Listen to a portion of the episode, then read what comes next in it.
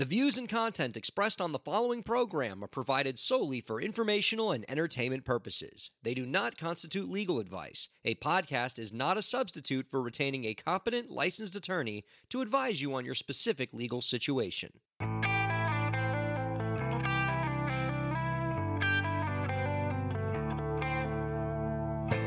How's it going, everybody? Welcome to the show.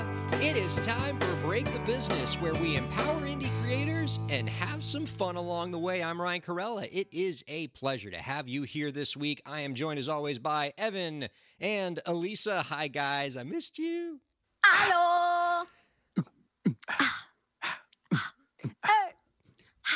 I like the pre-show. I like the music. I like pre-show music. Oh, my God. It, the, the YouTube royalty free library brought it this week. We were vibing. just the the real high point of the show. I feel like we started strong and we're never going to be able to reach that magic for the next hour. Nah, we're good. Uh, you guys uh, look effervescent today. I feel like you're glowing because you're in an excellent mood. You were telling me that uh, yesterday you guys were streaming and you got raided, so you had a huge audience for your stream last night. Yes. So uh, shout out to Moxie, um, huge member of the Borderlands community, who I guess was streaming at around the same time that we were live to an audience of a couple hundred to 300 folks and sent him on over in the middle of a song. And I almost forgot the words of all the things because that's literally the most people I've ever played to in my entire life. So you didn't play it cool at all. No. that would that would be against brand, right? That's, That- that's true. That is A against brand and, and and B against Twitch best practices. You have to freak out at pretty much every opportunity. Well, if we ever get raided, I will promise to freak out. I will not play it even the least bit cool. No one's ever raiding this. Somebody program. quick raid us with one person. That's yeah, given our normal viewership, I feel like if we got to double digits, that would constitute a raid in our universe. Like, oh man, so good to see you guys. We got a great show. I'm so Uh, excited sorry. for tonight. One sec though, before we start, I do have to say, speaking of greats, Jean writes in in the chat, digging that pullover, Ryan. Just wanted to give you a little bit of a compliment I'm glad- ahead of the rest of the show. I'm glad you got another shirt. I, I, I- I wanted to mix it up. I've been doing a lot of starched, pressed, uh, collared, button-down shirts. I figured I'd go with the pullover. This Weird, was this was a wife wife selection, of course, which probably explains why Mm, it's Thank you, getting a lot of positive feedback. Anything that Ryan selects is not going to get it done with the viewers, but uh, you know, wife made a good choice on this one. I think that seems to be the impression I'm getting from the chat. She's a smarty. Yeah. Shouts to her. Yes, indeed. Uh, great. Okay, so as I was saying, uh, b- before I was so objectified there, uh, we have a fantastic show this week. Or uh, joining us as our guest coming up after the break, Brian Wilkins. Love this guy. He helped us out with the telethon last year. Amazing music manager, friend of the indie artist, which is not normally a term that I would often use to describe music managers, but I will for Brian because he's got his heart in the right place. He's super bright. He he works with the University of Miami, so you know we're we love this guy. He's awesome, and he's going to talk to us. In addition to being to talking to us about indie artist empowerment, which is really his area of expertise and just something he lives by, he's going to talk to us about NFTs because NFTs have been all over the place. I'm struggling to learn about them. Uh, the industry won't shut up about them. And so Brian's going to answer all of our questions about NFTs, including but not limited to what the hell are NFTs? So we're excited for that in the next segment. Yay. Yay. Yay. Uh, but and we'll also talk Grammys. We got a lot of great stuff to talk about, and uh, I do want to talk about NFTs a little bit in the top of the show here, and to talk about what little I do know about it. But first, guys, I wanted to tell you a quick personal thing that happened to me Aw. just today that I found out about. Um, Okay. a I'm finally getting far enough in my legal career that I'm starting to do things that other lawyers could actually care about, could actually mention. And so Hmm. a a trademark lawyer, a trademark professor named Alexandra Roberts, who is the coolest trademark lawyer on Twitter. I'll say it. Now, granted, that's probably being like valedictorian of summer school, but she is really cool. I adore her. And she's a trademark professor at UNH. She's super cool. And she did a talk at Vanderbilt recently where she talked about a trademark that I worked on. Oh no. You Yeah. got I did. So- yes, got exactly. So I am now officially part of like legal the law academy discourse. Uh, I yes. I worked with a group of lawyers to get a trademark registration, and whenever I say this, people think I'm kidding. To I work on a just broke the trademark, trademark, huh? I'm in trouble. what's that? Ryan, represent me. I I, I said the Oh, thing. because you just said the trademark? Yeah, that'll cost you like Yeah. 100 grand. I worked with a team of lawyers that got a registered trademark for the sound that Pitbull makes in the beginning of all of his songs. Uh, I would ask Evan to do it again, but I know he's afraid to do it now because he Yeah, thinks no. he's going to get in trouble. My lawyer works for the other guy. I can't do it here. Yeah, I did mine like a half Is- step up. Does, Yeah. Is that fine? Does that count? Or- That's right. You won't you get in trouble there. It- it- You know, because no? well, it turned out that this this trademark registration, in addition to being hilarious, it, Yes. it, it also Yes. represents co- kind of an interesting new development in trademark law because you know tr- sounds being trademarks is nothing new. There are examples of sounds as trademarks. The the uh, for example, the clicking sound that TiVo makes when you click between channels is a Ah. registered trademark. You know, Is the SVU doink doink is a registered trademark? Because it should be. If I it's have not. to look that one up. The but the NBC chimes. Speaking of Law and Order, the NBC chimes, the GEC, standing for Mhm. General Electric Corporation.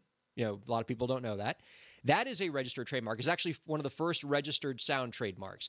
But this Pitbull sound trademark is the first time that a sound trademark is was used as a registered trademark for musical sound recording. So a sound trademark within a musical sound recording. To my knowledge, we were the first ones to do it. So we wrote a paper on it, and by we I mean we actually had Pitbull as a co-writer, which is hilarious. this I, share much. a, a author block with him, Published. Professor 305, as we call it. It's like nine point one two five cents every time somebody reads it. Is that how that works? Absolutely, yeah. you- how no. many you have to split that between all the writers? how Um, many producers are on this? I'm sure Max Martin's getting a check. oh, oh, everything in the music industry, Max Martin's getting a check eventually, without a doubt. But it, it's like I, I was really proud of it. I loved how it turned out, and the fact that like cool professors like Alexandra Roberts are talking about it, it just made my day. Um, anyway, let's. Did she say you were an asshole for doing it in the first place? She What did. her It was right there at the top of the tweet.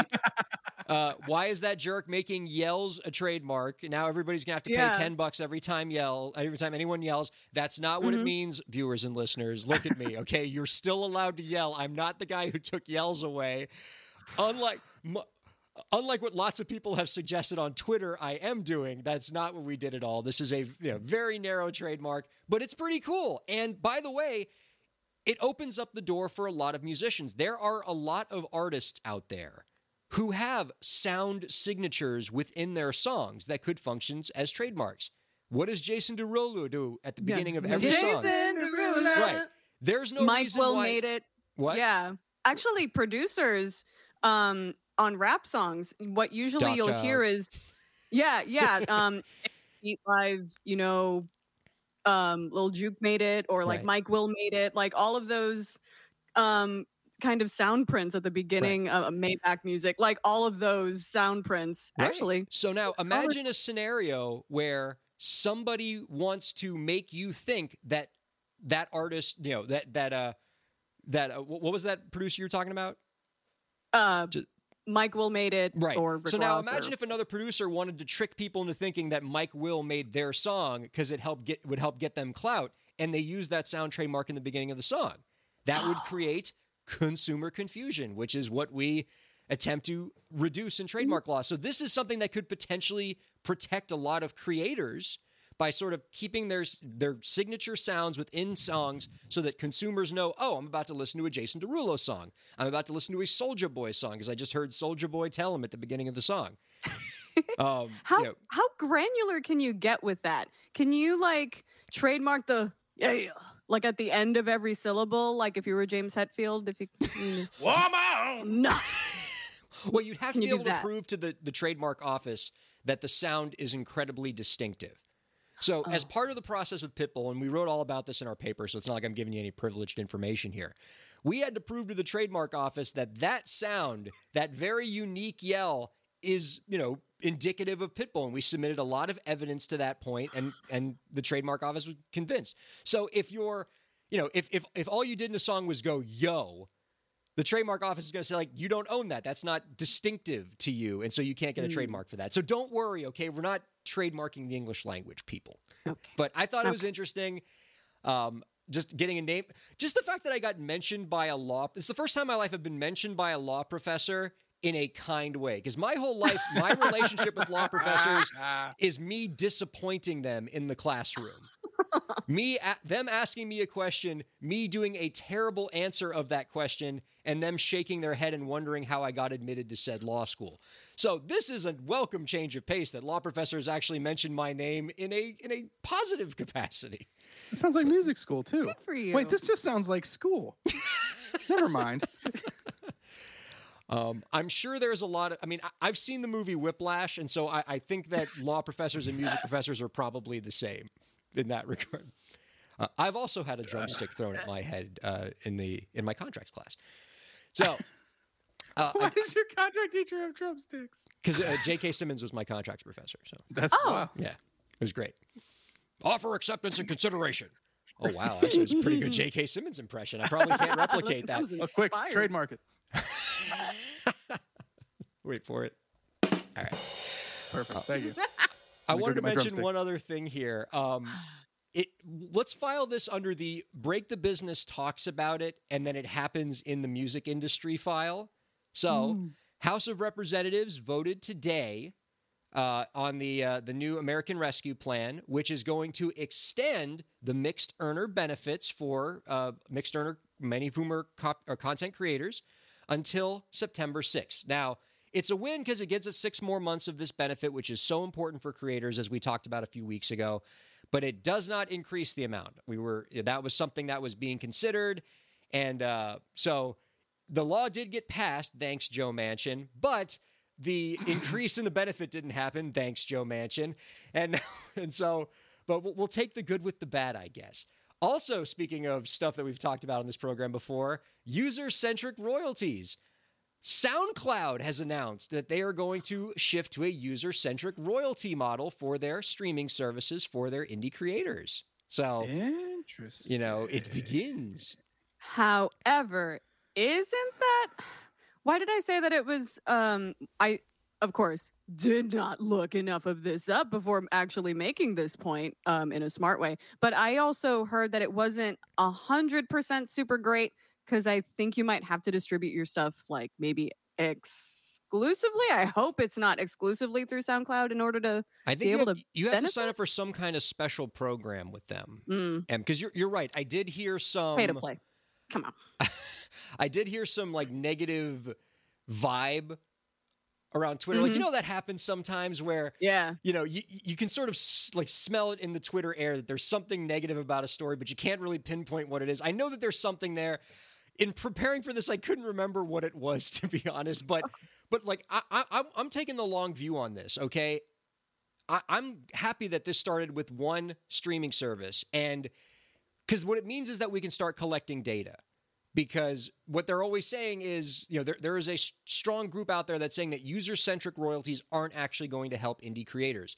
I don't believe that, but That's a lie. you know, I, That's I- a lie to keep Spotify rich. That's what I'm. That's I'm with you, my man. That's what I'm thinking. Ow. That's But the now, truth. But now we get to collect data on it, and hopefully, from this SoundCloud experiment, we can get some real insight as to whether this is a better payment model. We should probably take a step back for the new people here. And by the way, I think we just got up to uh, double digits on the uh, on the viewership, so we're being raided, people.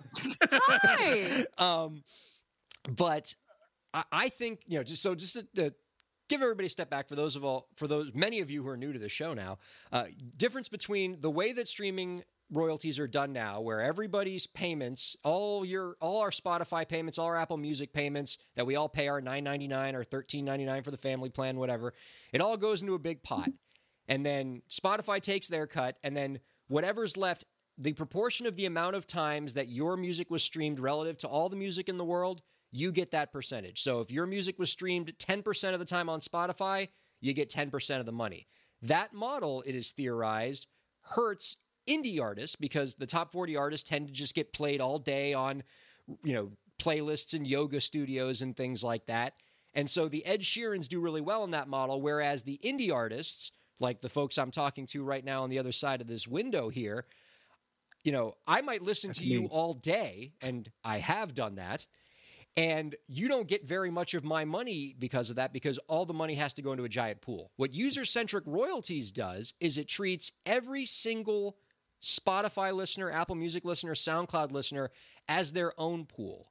And so if I do nothing but listen to Evan and Elisa's band Crimson for a whole month, I've done it, they would get all of the money that I spend minus whatever the streaming services cut is. I think that model is better for indie creators, and I'm hoping that Spotify's approach is going to bear that out.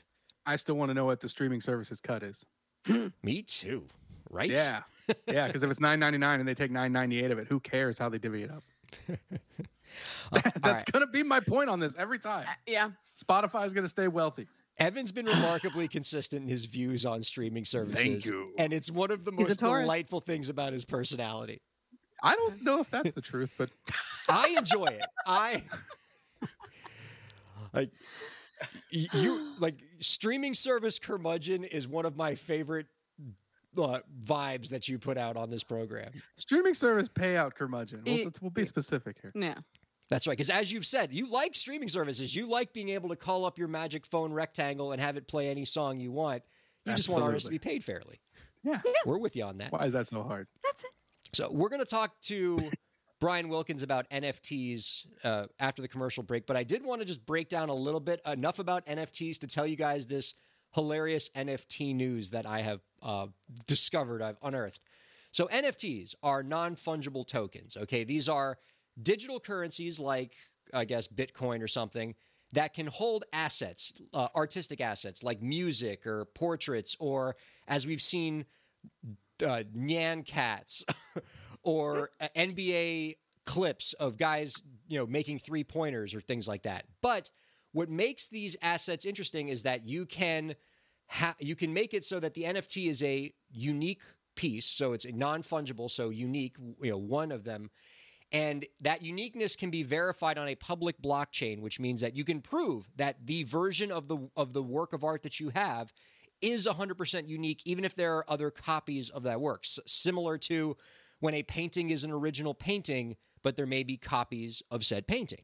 So having an NFT of a work of art is like having a collectible, and it can have value. Uh, and because it's on a blockchain, it can have uh, easily published value that fl- fluctuates like a stock. It can go up and down, and it can be sold to others if it accumulates in value, like any collectible does. And the cool thing is, because it's set up on this blockchain network, you can actually set it in a way where if the NFT is ever sold, that a portion of that sale would automatically get paid to the original artist. So, I mean, that's a way for an know, if, if an art keeps appreciating in value, there's a mechanism for the artist to keep making money off it. So I think it's great. I, I, think it's interesting, I should say. I mean, it's it's so it's so I mean, I think it's great in the abstract. Whatever happens of it, God only knows because I don't know nearly enough about this. But I think it's great because there's some hilarious NFTs out there that have already come about. So you can so the NFT of Jack Dorsey's first tweet on First Twitter is currently valued at two and a half million. And this one, uh, Azealia Banks, the rapper, Yes. has an S. Lisa's already knows where I'm going with this. Put has released an NFT of an audio sex tape that she created called, uh, and I'm gonna have to bleep here. I bleeped Ryder Rips. This is an audio recording, and it comes with a vinyl version to you know for the hipsters. Ah. That that comes along warmth. with the NFT. It's the warmth Yeah, of yeah. the sound. Yeah. you know, Every- that you don't everybody says that Azealia Banks uh, bleeping Ryder Rips always sounds better in the original vinyl.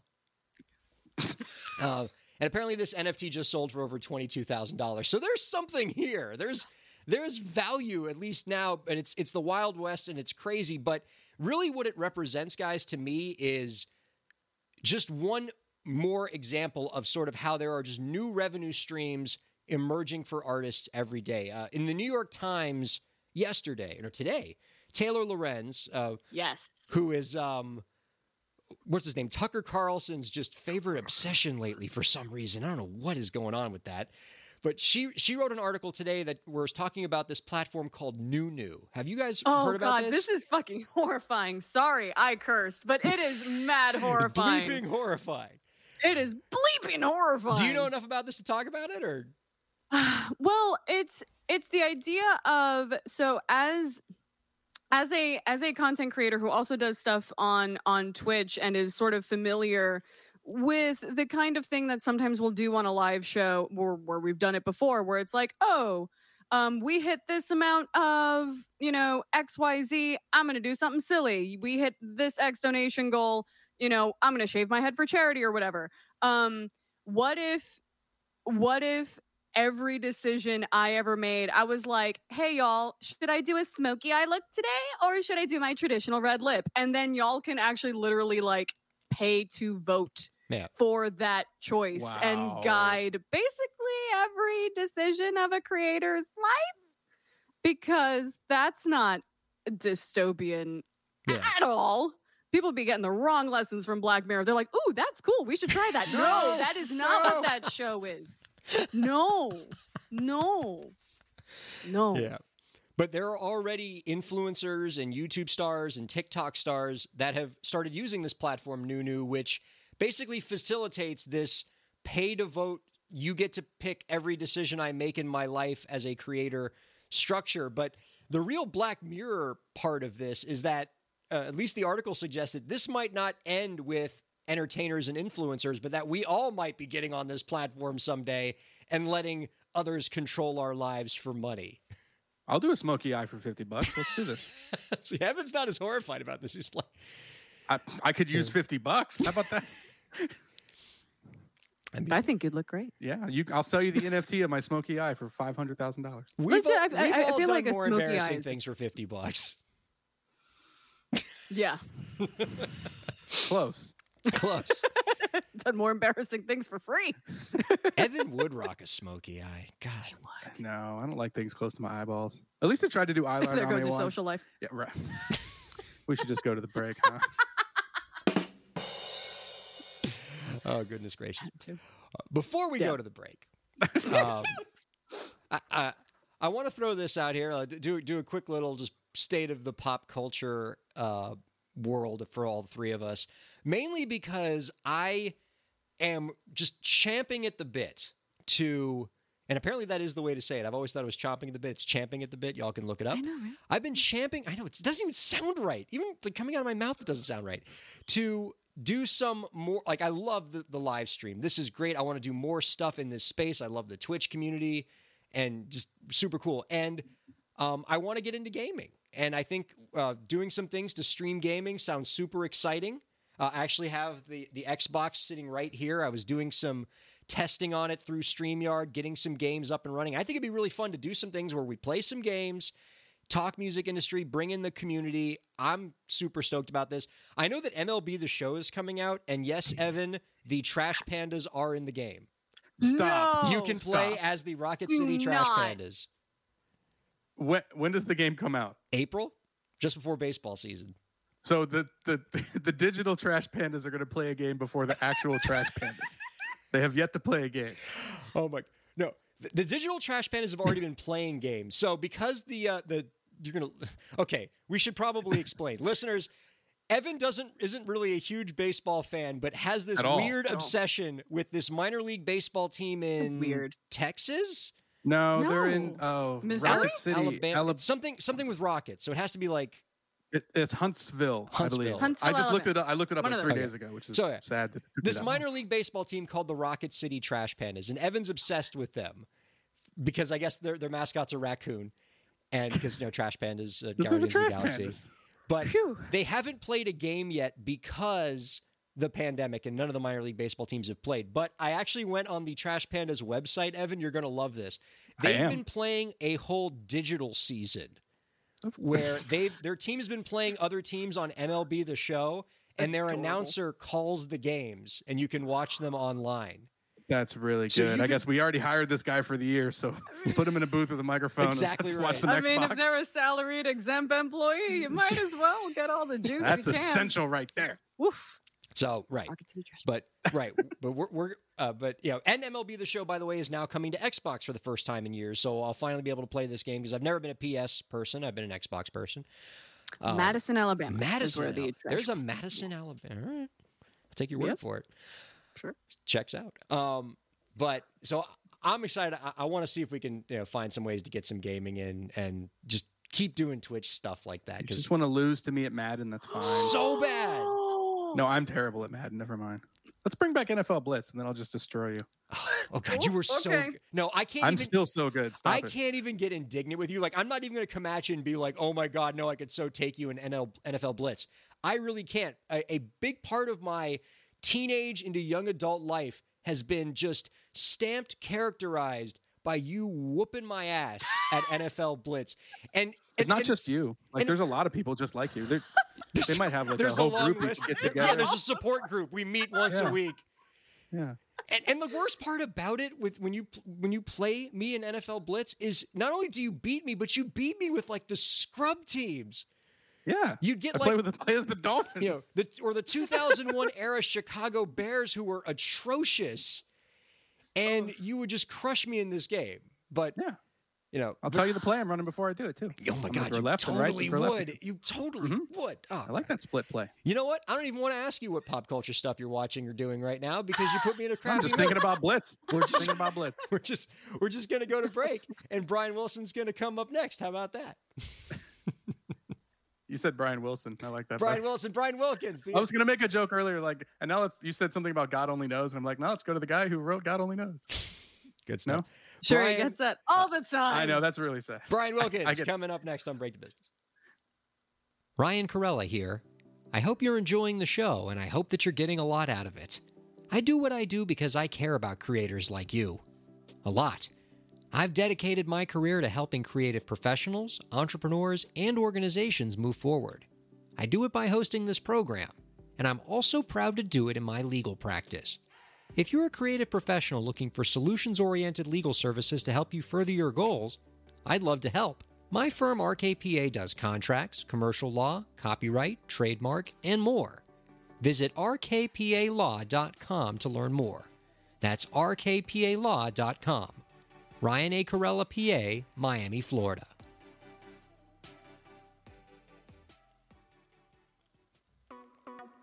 Streaming services for Break the Business provided by LEK Entertainment. LEK Entertainment is a full service entertainment company offering everything from consultations to full scale events and productions, including audio and video productions, voiceovers, staged theatrical productions, script and music development, and streaming services. For more information, visit lekentertainment.com. LEK Entertainment wants to help you bring your story to life.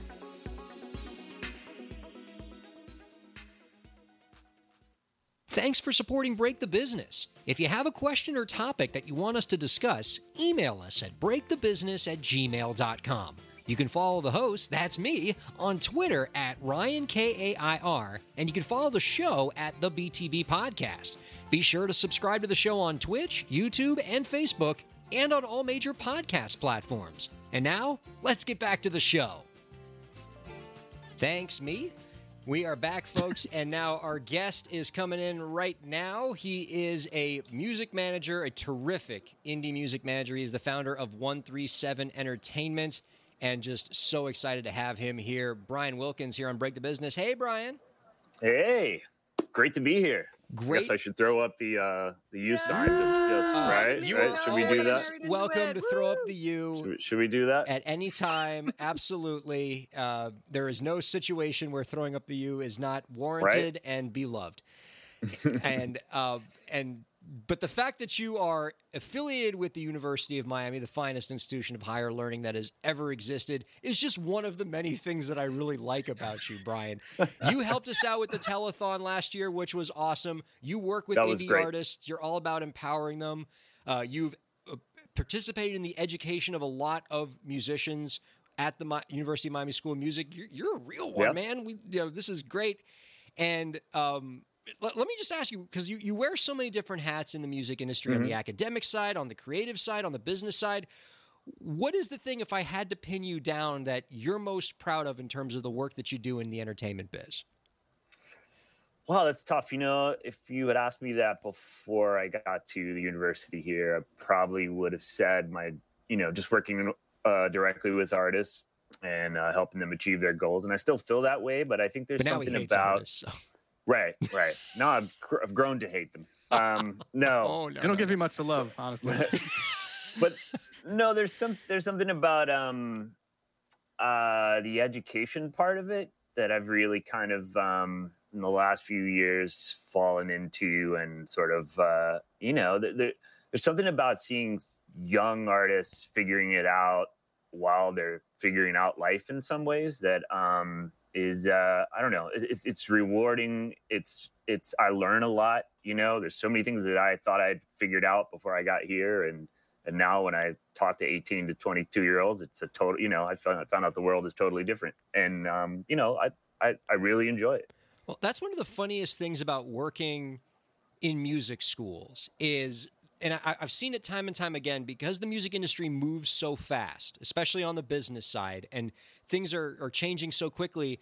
It's really so common for the students to often know more about some of today's music industry concepts than the teachers do because they're working you know correct you know with the with today's models whether it's uh, independent distributing distribution companies or social media platforms or auctioning off your day-to-day decisions on NewNew like the it's the young people that know this stuff and so I would imagine in a music school you're learning just as much as the uh, from the kids as vice versa Absolutely. 100%. Um, you know, when I got here, I, I, my limited knowledge of TikTok was that people just did dances and copied each other.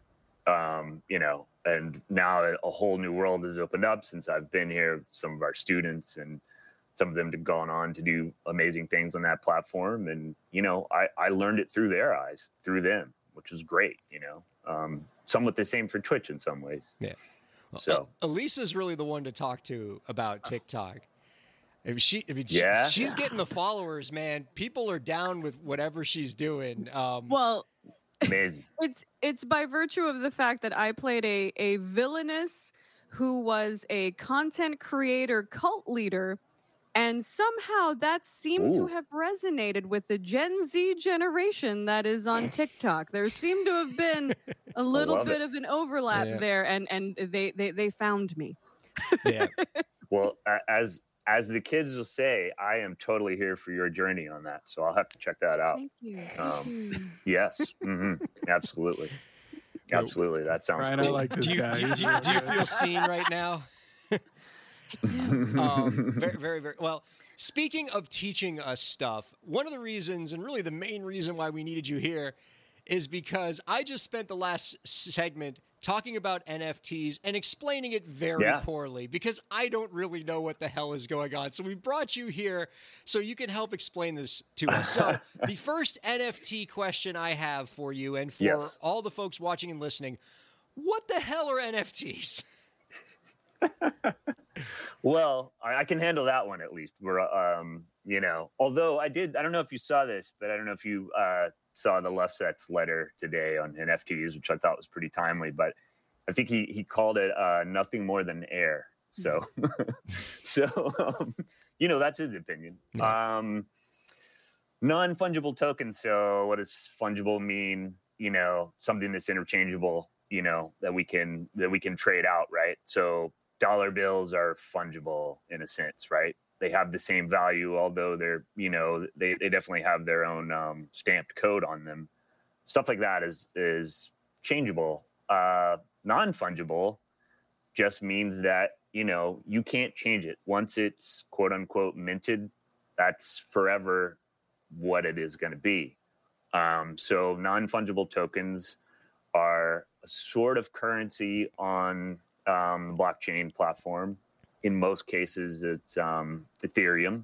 Um, it's generally what we're talking about these days, although there's there's others, and those are you can think of it. I like to think of it as almost like a vessel, right? So so the digital art piece that you may create, for example, to go on your non fungible token, that's not what isn't changeable it's it's the it's the entirety of what that collectible thing put together is right you know so that's a non-fungible token meaning once you've put together a collection of things that you are going to then in turn put on the blockchain for someone to purchase then it's minted and it can for, can forever not be changed So there's something about a better definition? Yeah. So, so there's something about sort of the digitization of art that's happened in the last 20 years that has that you know that's made art less non-fungible, right? Like, you know, you can Right. take a song and make instantaneously billions of copies of that and spread it throughout the universe or a a picture or pretty much any work of art in the digital world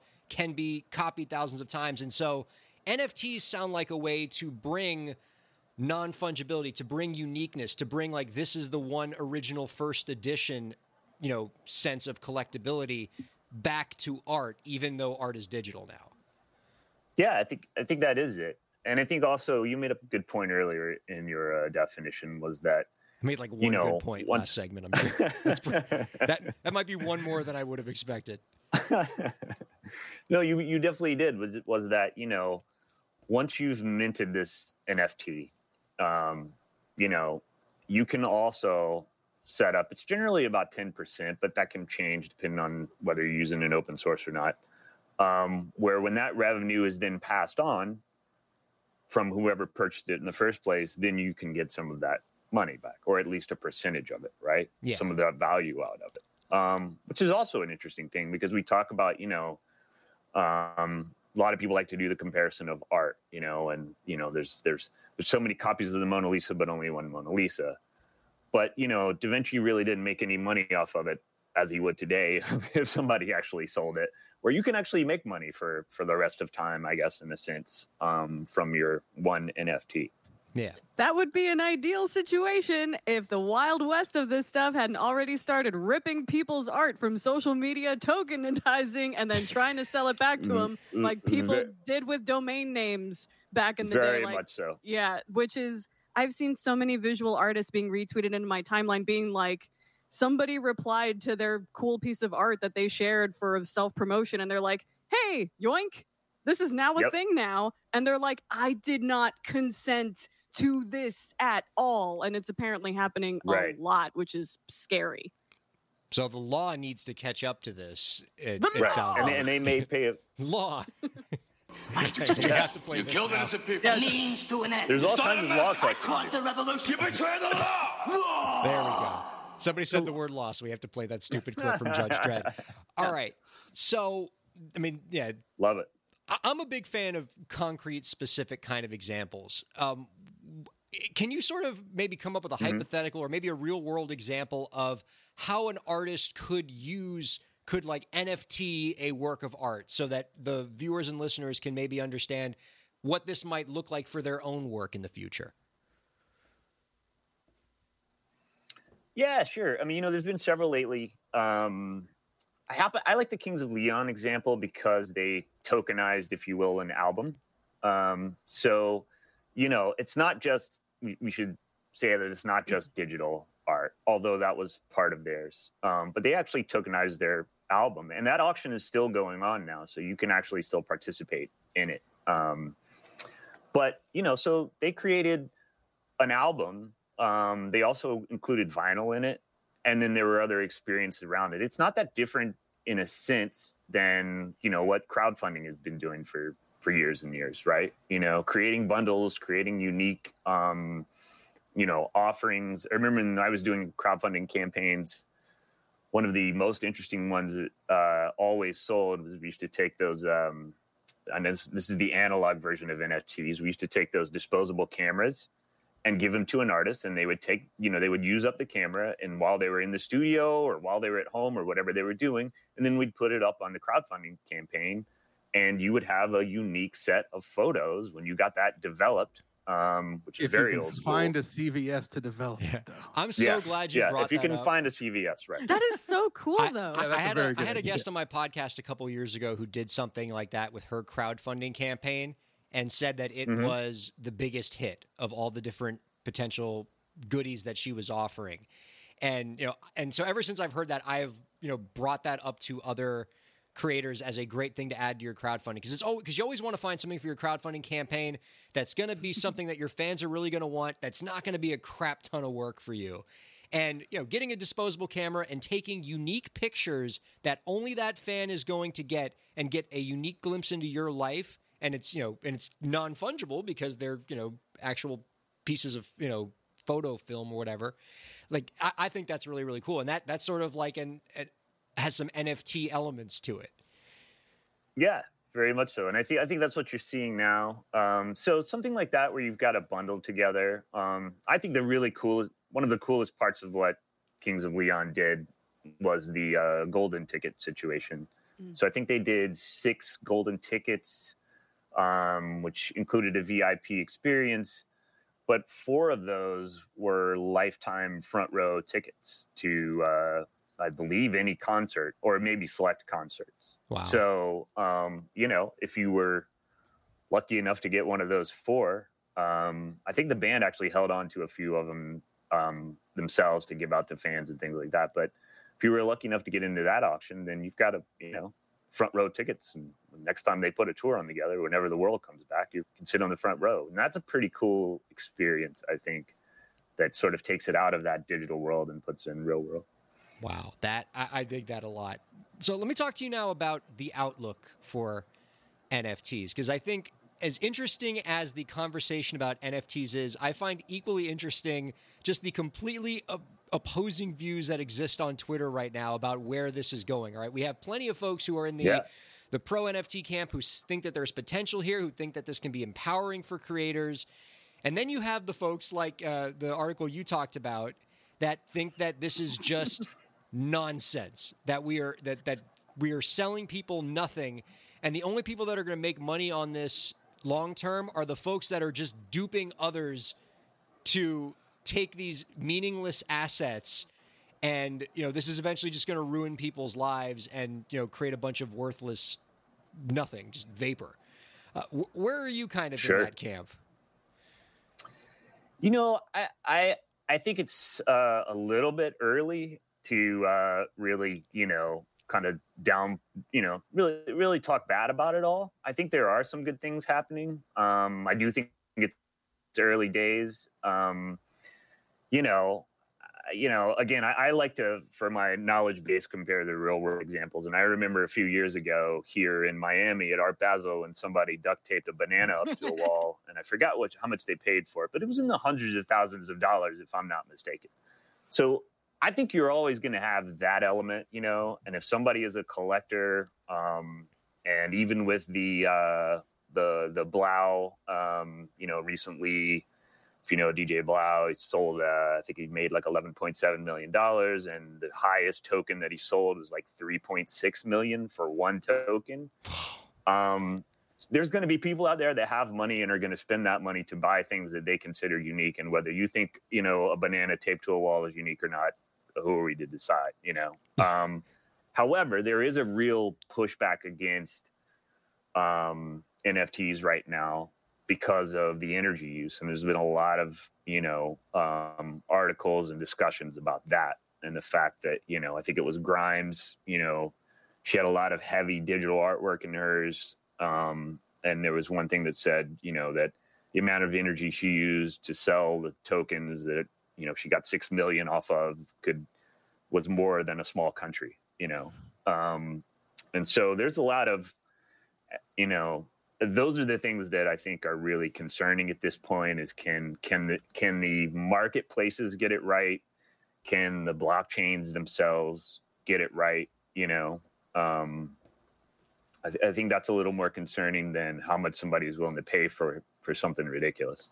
you know, Yeah, I think I'd for- love to sell something ridiculous. I Oh, fully, fully. Am I trying to make if- money? Yes. Yeah, But am I also know. conscious of the kind of like socioeconomic issue about the fact that this requires a certain level of um, digital literacy and access to the kind of computing power to be able to take advantage of this, plus the amount of money to invest in these things in the first place, which means Right. that you are shutting out automatically a majority sort of class of folks. And so it's like the same folks that are going to be into art collecting and buying that, you know, single Wu Tang album, wink, wink, nudge, nudge. All of those folks are going to be putting their money in and making their money, but it's, I don't necessarily know how democratized this platform actually is in mm. terms of empowering your average everyday person. So that's yeah. that's where I am on that. So I I 100% agree with you, and I think it just remains to be seen. You know, obviously, for something to scale, you're going to want to include, and I sure hope that they include independent artists in this, and the way you can, you know, participate. Because right now, it's not cheap to to mine an NFT. You know, there's Mhm. definitely some upfront costs. Um, there's some marketplaces that are letting you do things for free, um, but you know, you've still got to get a digital wallet together. You've still got to do, you know, a Coinbase trade in for money value. You know, there's a lot of things you have to do, and those things cost money. Um, you know, I would like to see what can become of it. I don't think it's a it's a horrible thing right now where we just should shut this down. Um, you know, I'd like to see the networks, you know, figure out the energy issue first, and then also, like you said, see what see what independent artists can do. There's probably going to be, you know, if if it's allowed to, you know, continue on and there's a good environment for it, there's probably going to be an Amanda Palmer in here somewhere that you know makes a name as an indie artist for doing something creative and unique on on you know this platform. You know, Meat it's only a matter of time before Amanda Palmer shows up Oh in my this. god. It's, just, it's Right. It's gonna Is she in the happen. is she in the waiting room? Amanda Palmer, ladies and gentlemen. Now, um, Br- Brian, you make us smarter every time I get to talk to you. We really appreciate you showing up. Before we let you go, one last question: Do you have any last tips for the indie creators out there to help them move their careers forward? Yeah. Um, Thank God. One I'll would have been a really say bad is, um, question if- if- if if you're thinking about um, you know doing the smoky eye on NewNew, I, I wouldn't I wouldn't necessarily you know I think you need to wait a wait a bit on that depending on who you are. Um, no, I, I you know for indie artists for for artists at all levels, um, I feel like we're getting so inundated with things now, um, NFTs, clubhouse hangouts. I mean, you know, it's it's and I always try to tell students that I work with and independent artists and everybody that you know the one thing that hasn't changed is the 24 hours in a day, and so um, you know, I find myself you know at the end of the night, wow, should I jump on this clubhouse, you know, hang and see what's going on? And I'd love to, and then I realize, oh wait a minute, you know, there's I haven't even eaten. So I just feel like time management and and uh, some you know a little bit of sense of wellness is a good thing. Um, you know, because it, it it doesn't feel like there's there's a there's a shrinking amount of things that artists can participate in and be involved in and and also learn about and master for their career. So I think the time management thing is the one that I try to always emphasize. Love it, Brian. Thank you so much for being on this week. This was absolutely tremendous. Thank you. It was great to meet you all. Great to see you, Ryan. Well, Thank don't- you so much Don't be having a me. stranger. We're going to have you on again uh, Oh, as, as many times as you're willing to let us bother We you. saw cats in the shot, so you're definitely coming back. Yeah, there's, there's, uh, I'm surprised they didn't show up. All right. Oh, cool. Uh, yeah, that guy's great. I, you know, he's. I, I've gotten to work with him on a bunch of different projects, and obviously he he works with the U, so we get to hang out a lot. And he's just he's just really smart. Uh, he talks good, smart too. He does talk good. It smart. does talk good. He smart. does talk good, smart. Before we go, before we sign off, there is a a minor, uh, you know, up and coming music awards show that is airing this weekend. Something happening this weekend? Some some kind of gramophone music festival or It's something like like, related that. to. We don't use gramophones anymore. Hmm. But Surprised it's not called the Spotify Music Awards. it's getting there. It's it only a matter of time. get get it there. Um, but yeah, the Grammys are coming up this weekend. Um, I you know performers are we got Bad Bunny's gonna be there, Cardi B, Doja Cat, Dua Lipa, Chris Martin, Silk John Mayer. Sonic. Uh, who? Silk, Sonic. Silk Ryan. Sonic. Ryan. Oh, Ryan. God. Oh, you just made that name up. You Stop made the that up. show. Oh my. You, no, you're not no, gonna, you you're not gonna, gonna trick me and be like, oh yeah, I want to learn more about Silk You Sonic. know, and be No, like, Ryan, you're gonna be so doesn't mad exist. at Ryan, yourself. I'm actually kind of mad you didn't bring this up as a topic. Like, I'm surprised, kind of shocked, actually. Enlighten me. Who is Silk Silk Sonic? Silk Sonic is Bruno Mars and Anderson .Paak in the studio with Bootsy Collins. Wow. Wow. Yeah. He just dropped a single last week. It is And everything that you think could happen from that union. Oh, oh heavens! It's so good. and they're going to be So playing the gramophone awards. They are playing the Oh, Gramophone. Awards. Man. Spotify prevents the gramophones. That's okay. All right, I'm on board. I'm excited about that. Please look up Silk Sonic. Go oh my gosh, oh my it's God, so good. Ryan. So here's one of the things I thought was cool about the telecast, Evan, is that they are intending to pay tribute to something that you love, independent venues. They're uh, Oh. they're going to so some of the bartenders and box office managers at, at places like the Troubadour and the Hotel Cafe and the Apollo Theater are going to present some of the categories. So this is all That's about trying to empower. Yeah. Here's what I'm worried about. My favorite thing about the Grammys is the collabs. Is you know artist Like in Silk one Sonic. genre Got it. working with a com- artist in a completely different Yes. genre doing a piece together. Are we still going to be able to do that with pandemic and you know? Is it a live show in a room with people in it? Like I, I, don't think- know how they're going to be presenting it. If it's anything like the Golden Globes, then I don't, I don't know what to expect from this show at all. I think it's going to be Golden Globy. Okay. In you terms think of it's how they lot set it up. Pre, like a lot of pre-recorded performances, maybe. It could be, and There's no reason to do it live. Like you- Right. you, should pre-record all of this. yeah, and if you have enough, I mean, if you have enough should. time, to week quarantine, regular testing, some soundstage stuff can still happen, I guess. But that seems like a lot of logistics to be able to get, you know, the the Eminem Elton John performance, you know, getting like, you know, it's one thing to get two very different artists in very different genres, which is my favorite thing about the Grammys, playing together under normal circumstances in a live theater. But when you tell them, okay, we're going to get you guys together, but you have to uh, quarantine for 14 days and we're gonna, you know, you gotta no, you got to do all this get- stuff, and you got to get vaccinated. Like, I don't know if they're still going to be able to do the same cool collabs that they always do with the Grammys. Dude, the, the NFL played what 25 games this season. They'll be fine. You can Yeah. put them in a room. Like every, you can get rapid tests for everybody and just throw them in a room and it'll be great. Like RuPaul's Drag Race has been filming this whole time. That's true. Have they really? Yeah, they had a they had they they filmed their whole season under under quarantine. Everybody looked like they were bank tellers with a plexiglass shields Yeah. between them.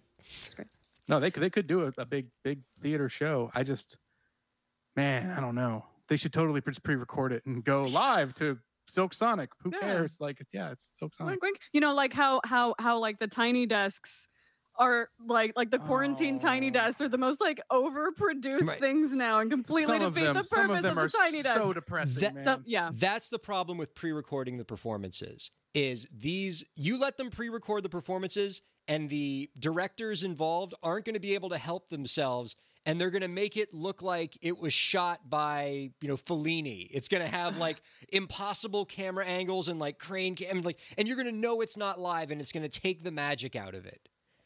It, it- it- you know, because if, I, if Yeah, I'm just you're not watching gonna do it in- pre-recorded performances, I could watch those on YouTube. but you're not going to do it in front of a live audience. I mean, you could do a live show in front of nobody, kind of like the Golden Globes. Like that's fine. I, I just, uh, it's gonna be it's gonna be interesting. How about that? yeah. And you should have really listened to that Silk Sonic track by now. Oh my god. I, I, I can't believe I don't know Like, who why are we is. still and, here?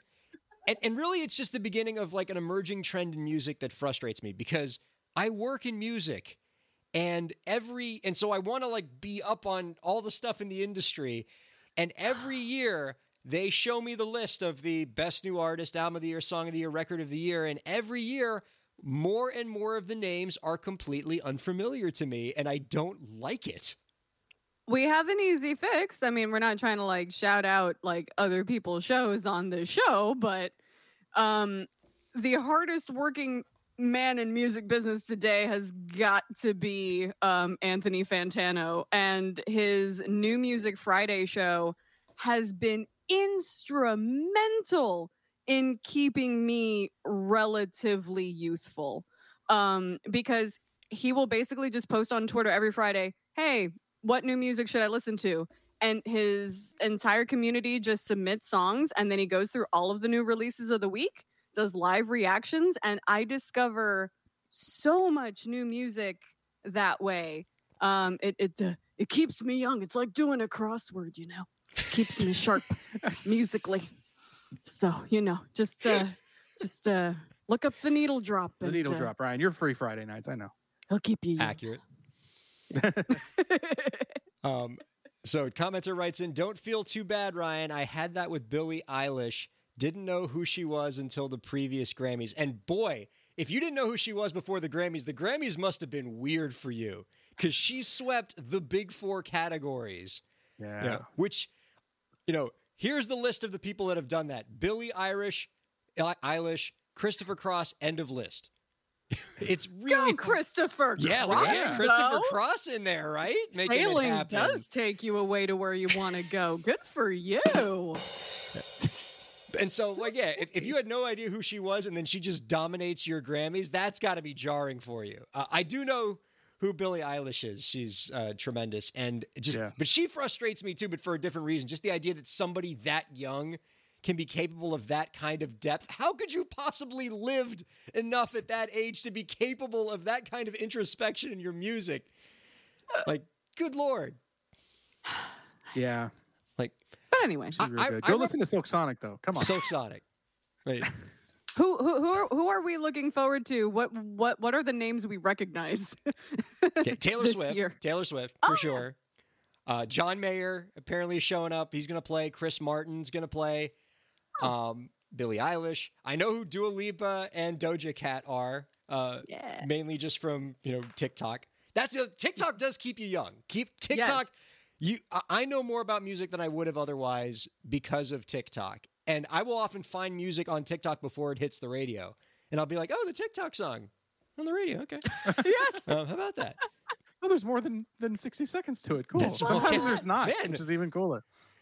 I've, I've, like, have you ever noticed that where it's like you you'll hear a song in its entirety on the radio after only hearing sixty seconds of it at tick, on TikTok and then being like, oh, cool, here's the rest of the song. Well, I don't like it as much as the sixty seconds. Uh huh. the bridge isn't as good as the rest of this. Guys Uh, didn't need a bridge. Happens. Uh, yeah, wait, is all Mayer up for anything? Is he just performing? Or performing? is he performing? Uh, don't know. I've only looked up the big four categories. I didn't see his name in there anyway. But Taylor Swift, well represented. She's probably going to win Album of the Year again because she Oh yeah. she made a al- double album in some log cabin somewhere and is going to win all the Grammys. Yeah. because Okay. she's a national treasure. Mhm. And, and you know how the music industry is with the Grammys. Like the she's now the veteran, right? And so all the Mm. old fart Grammy voters are going to shower her with all the awards because they don't want to try to figure out who the heck, uh, you know, Doja Cat is. Doja Cat, right. So they're gonna So like, now it's actually Doja Taylor- what? I'm just giving this to Taylor Swift. So Taylor Swift presents Spotify presents the Gramophone Awards. exactly right. Okay. Uh, uh, I, I'm excited to watch. Uh, you know, I'm thinking, you know, watch party. Let's get together. Let's let's, let's watch it. You know, text I text mean, me about crazy stuff that you see. Let's do it. All right. Uh, my, our thanks to Brian Wilkins uh, for being absolutely awesome. My thanks to you guys. Love you guys was very cool. tremendously. This was this was great stuff. We'll see y'all all next week on Break the Business. Thank you so much for watching slash listening.